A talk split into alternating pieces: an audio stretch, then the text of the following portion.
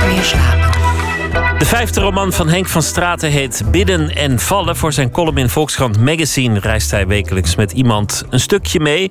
Vandaag draaiden we de rollen voor één keer om en Nicolaou haalde hem op bij zijn hotel en liep mee naar het station.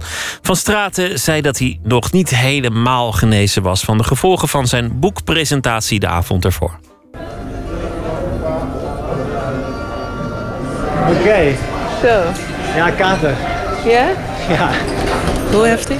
Heel heftig. Ja, ik, heb niet over, ik, ben, ik was blij dat ik kon eten. Normaal, als ik zo'n erg kater heb, dan, eh, ja, dan ben ik de hele dag aan het overgeven. En dus als ik honger heb, dan weet ik... Deze valt op zich wel mee. Dan heb ik nog steeds ellende in mijn kop natuurlijk. Maar het had erger gekund. Ik ontmoet Henk van Straten in het Volkshotel. Daar waar vroeger de Volkskrant-redactie huisde. Het is luttele uren na de presentatie van zijn boek.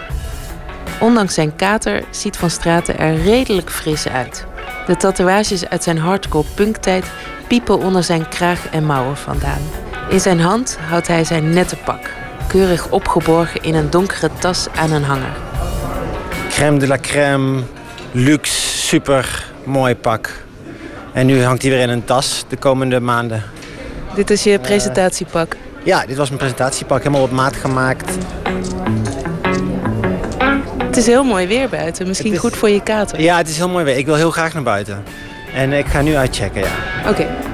Je hebt ontbijt gehad. Ja. Oh, het gaat allemaal naar de groep, dus je hoeft helemaal niks te eten. Oh, yes.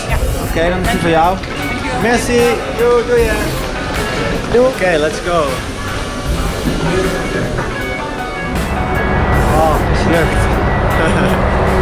Ja, waar gaan we naartoe? Naar Amstel, hè? Ik ga nu naar Amstel. Ik ga nu naar Amstel. Ik bepaal waar we naartoe gaan. Maar eh, is dat deze kant op? Ja, misschien kunnen we langs de Amstel lopen. Dat is wel een mooie, mooiere route. Oké.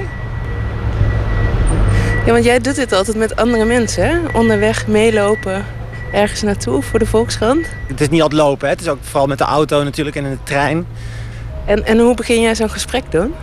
Ja, een beetje zoals wij nu doen. Dat, je, dat jij dan zegt, zullen we langs de Amstel lopen? En dat ik dan zeg, ja, ja, ja. En dan, en dan kom ik misschien op een anekdote over de Amstel. Of, ik begin ook gewoon uit dat ongemak maar gewoon te praten. Omdat ik heb nooit, eh, ik heb nooit vragen of zo die ik van tevoren verzin. Ik doe geen onderzoek naar iemand, juist niet.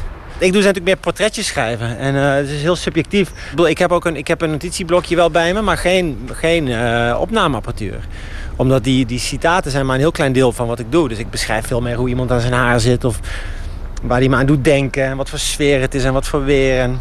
Wat voor weer is het? Misschien kan jij dat dan nu even omschrijven. Ja, maar ik heb dus niet eerlijk. Hè? Want ik heb een kater. En ik ben een schrijver, geen prater. Eh, maar het is nu, ja, hoe noem je dit? Een stralende herfstdag. Dat is niet heel lyrisch omschreven, dat weet ik. Maar, maar dat, dat... Het thuis... Als ik ging schrijven had ik dat mooier gedaan nu. Dan had ik dat mooier verteld. Maar nu hou ik het bij een stralende herfstdag. Henk van Straten werd geboren in Rotterdam, maar groeide op in Eindhoven, waar hij nog steeds woont. Sinds 2007 schreef hij vier romans, een jeugdroman, een kinderboek en een non-fictieboek.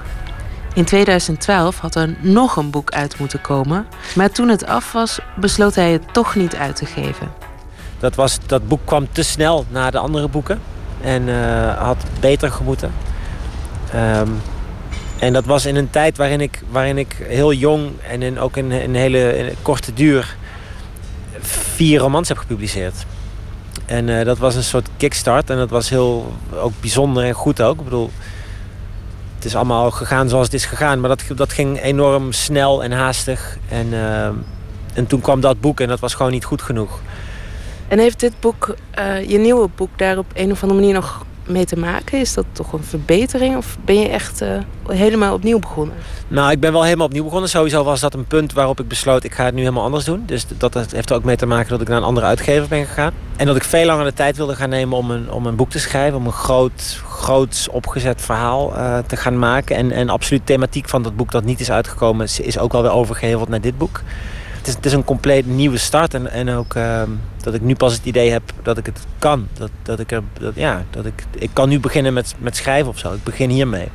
Ja, dit is eigenlijk je debuutroman. Ja, dat voelt bijna wel zo, ja. Ik wil daar niet die andere boeken mee tekort doen, maar het is wel... Ja, als, ik ben nu ook 35 en, en het is... Dat ik nu denk, ja, nu, nu snap ik wel hoe het moet.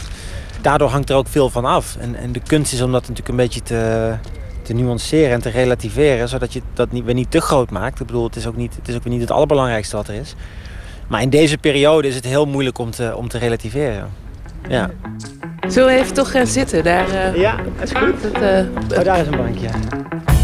Nu is er Bidden en Vallen. Een groots opgezette roman van bijna 450 pagina's. Tom is een accountmanager bij een luxe horlogemerk. Hij is boos, gefrustreerd en zijn huwelijk staat op springen. En als hij min of meer per ongeluk betaalde seks met een Marokkaan in de bosjes heeft, belandt hij in een duistere maalstroom waarin op bijna slapstickachtige wijze werkelijk helemaal niets meer goed gaat. Wat op neerkomt is dat het het omgaan is met, met het leven en um, met jezelf en het, het verhaal dat je over jezelf vertelt. En hoe dat, hoe dat um, soms stuk kan lopen op, op de werkelijkheid. Waardoor je ineens niet meer zo goed weet wat of wie je bent. En dat krampachtig opnieuw probeert uit te vinden. Of, of vast blijft houden aan wat je was. Of, of radicaal iets anders gaat doen. En die zoektocht die hebben we allemaal volgens mij in verschillende maten. En, en soms komt dat tot een soort piek of climax. Waardoor je, waardoor je het een crisis kunt noemen. Of een midlife crisis. Of weet ik veel wat voor crisis. Je trouwt of je krijgt kinderen. Dan ben je een vader of dan ben je een echtgenoot. En dan misschien ga je er wel weer aan twijfelen na een tijdje. En dan denk je ben ik wel alleen maar een echtgenoot. Moet ik niet ook vrij zijn. Of dat kan ook met je werk zijn. Of... Het is steeds die vraag van, van wie ben ik? Wie ben ik nou echt? En, en, de, en ja, de hamvraag is natuurlijk of, of diegene bestaat die jij echt bent. Of dat, of dat iets is waar je op uit kunt komen. En dat je het dan definitief weet. Ja, blijkbaar is dat iets waar, waar, waar, ik, waar ik ook veel mee bezig ben. En waar, waar ik denk dat we allemaal in zekere zin dat we daarmee bezig zijn. De personages in Bidden en Vallen houden er allemaal zo hun eigen manier op na om zichzelf bij elkaar te houden. Met wisselend succes. Drinken, bidden, vechten en zen-boeddhisme. Een van de personages gaat in retraite. Iets waar Henk van Straten zelf ook ervaring mee heeft. Ik vind de zen, vooral de zen-tak van, van boeddhisme... filosofisch vind ik dat enorm mooi. Um, het, het, de, de zen-meditatie zazen. Dus, dus dat is dat je gewoon zit en naar een muur staart en meer niet. Wat belachelijk klinkt. Uh, dat, dat vind ik hele mooie principes, omdat, omdat dat een soort zitten met het zijn is alleen. En dat je dan gaat kijken wat, er, wat, er, wat dat is, wat jij bent. uh, waardoor je gedachten gaat zien. En ziet dat die ook maar gewoon opkomen. En dat je daar eigenlijk niet zoveel uh, jij tussen aanhalingstekens daar niet zo heel veel mee te maken hebt. En dat je het begin van een gedachte bijvoorbeeld nooit kunt zien. Dus, dus, dus je kunt hem ook nooit in leven roepen, want als je hem ziet, is hij er al. Dat zegt heel veel over vrije wil en over de controle die wij denken te hebben over onszelf. En het, en het, het, het, trekt ook in twijfel dat hele ik-gevoel. Dat wij, vinden, wij, wij voelen allemaal, wij zijn een ik. En dat is heel duidelijk. Dat er overkomen ons dingen en wij zien dingen en wij horen dingen en wij hebben dingen, wij hebben pijn. Uh, maar dat is enorm ongrijpbaar. Want het is, we hebben bloed bijvoorbeeld, maar blijkbaar zijn we dat dan niet. Dus het bloed stroomt door onze aderen, maar, maar dat onze aderen en ons bloed. Dus blijkbaar is dat maar iets wat ergens aan vastzit, namelijk dat ik. Uh, en dan kom je erachter dat je gedachten dat dus blijkbaar ook niet zijn. Want die ik kan die gedachten waarnemen. Dus dan, dan zou je misschien wel het bewustzijn zijn. En als je dan naar dat bewustzijn gaat kijken, dan blijkt dat ook redelijk kleurloos. Want dat wordt altijd gekleurd door hetgene waar het zich gewaar van wordt. Klinkt allemaal heel vaag dit. Um, dus dat, dat, dat trekt heel veel in twijfel. En dat in twijfel trekken, daarin zit, dat is beangstigend. Dat je dus wat je voor waar aannam altijd, dat je misschien helemaal niet zo goed weet wat dat is en hoe dat precies zit. En aan de ene kant beangstigt dat en aan de andere kant zit daar ook een soort vrijheid in.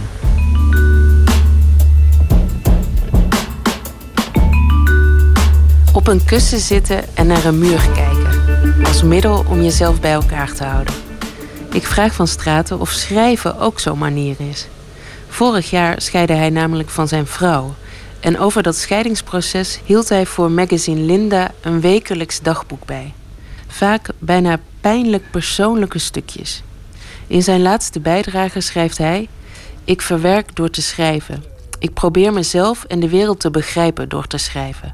Door, door ergens over te schrijven wordt het ook duidelijker. En geef je het gestalte. En kun je het misschien beter verwerken. En ehm, blijkbaar is mijn eerste reactie op, op uh, tegenspoed of onheil of, of uh, tragedie... is daar toch over te schrijven. En dat is ook inderdaad belangrijk voor het verwerkingsproces. Maar dat is ook omdat ik dus dat beschouw als materiaal. Het leven is voor mij materiaal. En als dat materiaal me wordt aangereikt, ook al is dat mijn eigen ellende dan vind ik dat toch heerlijk om te gebruiken. Dat is ook, het is ook bijna een soort sport. Dat je denkt, ja, maar ja, dit, dit is zo mooi of, of tragisch. Ehm, daar ga ik toch ook nu over schrijven. Dat is opportunistisch. Ehm, maar misschien niet per se in de negatieve zin van het woord. Ja, dat, dat moet, er zijn mensen die dat wel vinden hoor. En uh, dat, dat mag ook. Um, maar het is wat ik doe. Oh, en ondertussen mijn kop. Ja, je kop barst uit elkaar. Oh, ja, het is echt dan hoor je jezelf ook zo praten, bla bla bla bla bla bla. En ook gek dat dat dan gewoon ook lukt. Terwijl ik eigenlijk mijn hoofd voelt als een soort mottenbal. Je wil gewoon wegrennen van je eigen hoofd. Dat is... Dat, dat zou zo heerlijk zijn nu. Het gaat over. Het gaat zeker over, ja zeker. En dat, dat vind ik ook, dat is weer mooi aan een kater. Um, dat moment waarop je voelt dat die wegtrekt. Dat is een soort, en dat je dan weer lekker kunt eten. En dat is ook een soort uh, wedergeboorte. Dus het Phoenix herreis je dan weer. Dat is, dat is schitterend. Dat je, dat, dat je weer kunt genieten van gewoon je gezond voelen en fit. Daarvoor moet je je af en toe uh, slecht voelen. Nou, dus daarom drink ik. Amstel is daar. Yes. Je bent er bijna. Nou, dan ga ik daar naartoe uh, lopen met mijn kater en mijn pak. Doei!